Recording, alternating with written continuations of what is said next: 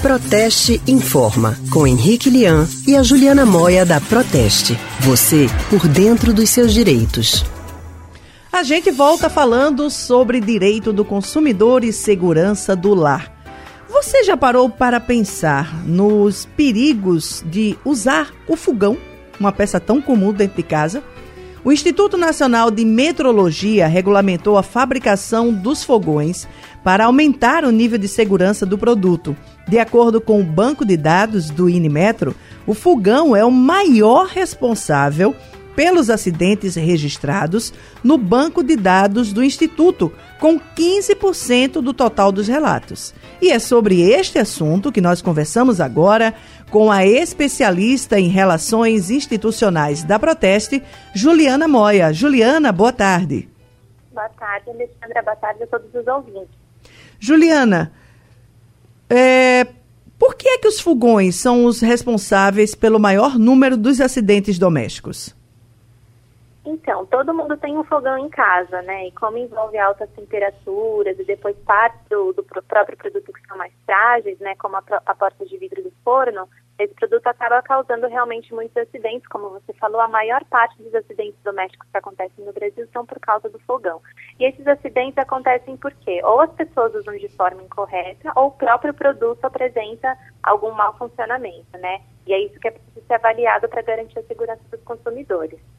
Foi por isso que a Proteste fez mais um teste recentemente para avaliar a segurança desses produtos. E como é que, explica para a gente como é que esse teste foi feito, Juliana. É isso mesmo, né? Como é um produto que causa tantos acidentes, a gente tem uma preocupação especial em relação a ele. Desde dois mil e nove, a Proteste realiza testes a fogões. No finalzinho do ano passado, nós concluímos o teste mais recente, né? Nós testamos quatorze marcas de fogão.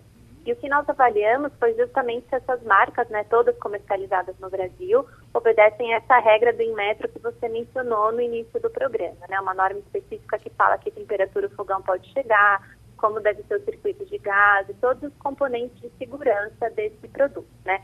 Então, a, gente, a Proteste vai até as lojas, adquire o fogão como se fosse o consumidor final, leva esse produto para um laboratório e faz o teste de todo o seu funcionamento, como é que ele se porta numa situação, né, que simula a situação real de utilização doméstica. E quais foram os problemas que vocês encontraram? O problema mais sério nós encontramos em uma das marcas. Nessa marca que foi reprovada, a gente constatou que a porta do forno ficava mais quente do que a norma permite, ela ficava sessenta graus Celsius mais quente do que a norma admite, né, para os fogões de utilização doméstica, e com isso é muito mais provável que ocorra uma queimadura no, enquanto o consumidor faz uso desse produto. Outra coisa que foi constatada também é que a grade do forno não tem estabilidade, então se a pessoa coloca um bolo ou outro produto no forno, quando for puxar a grade para retirar, é muito provável que o produto caia, e a pessoa também pode sofrer uma queimadura, um outro tipo de lesão em consequência disso. Outros problemas que a gente identificou são menos graves, tem a ver com a temperatura do forno, né? Às vezes fica mais quente de um lado do que do outro, ou no meio. Então, na maioria das vezes, quando a pessoa faz um bolo e não dá certo, não é culpa dela. É o forno que vem mal regulado da fábrica mesmo. Entendi. Vocês comunicaram esses resultados a alguma autoridade? Sim, nós comunicamos esse resultado ao Inmetro, que é o Inmetro quem fez essa norma para regulamentar, né, como os fogões devem funcionar, e é o próprio Inmetro que depois fiscaliza e depois aplica sanções quando algum fabricante não cumpre com essa norma. Então, nós comunicamos esse resultado para que o Inmetro possa adotar as medidas cabíveis nessa situação. Quais são, então, eh, Juliana, para a gente encerrar, quais são os cuidados que o consumidor, quem que está nos ouvindo agora, deve ter na prática para poder evitar acidentes ou ao, a adquirir ou ao manusear um fogão? Olha, quem está pensando em comprar um fogão, já tem um fogão em casa, é importante consultar sempre o manual de instruções e fazer a instalação de acordo com aquilo que o manual determina. É até aconselhável que a instalação do fogão seja feita por um profissional, né, para ligar o gás direitinho e ter a certeza que não corre nenhum risco de vazamento ou outro tipo de acidente, né?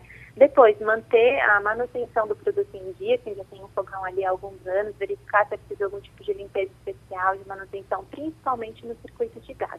E quem estiver pensando em trocar de produto ou saber se o seu produto é adequado às normas em vigor no Brasil, pode ir até o site da Proteste, que é o w w w ponto proteste ponto org ponto b r, para ver o resultado dos quatorze fogões que nós avaliamos no ano passado e também dos testes realizados nos anos anteriores.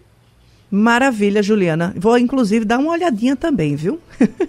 Muito obrigada pela tua participação aqui conosco hoje. Eu que agradeço. Até a próxima. Até a próxima. Nós conversamos com a especialista em relações institucionais da Proteste, Juliana Moia.